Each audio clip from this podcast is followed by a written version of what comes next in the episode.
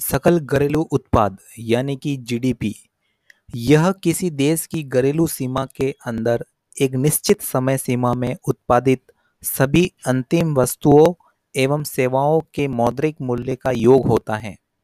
GDP किसी देश की अर्थव्यवस्था को मापने का एक सूचक है। जीडीपी का आकार आर्थिक विकास का समानुपाती होता है। उत्पादन प्रणाली के बाधित होने से जीडीपी का आकार घट जाता है।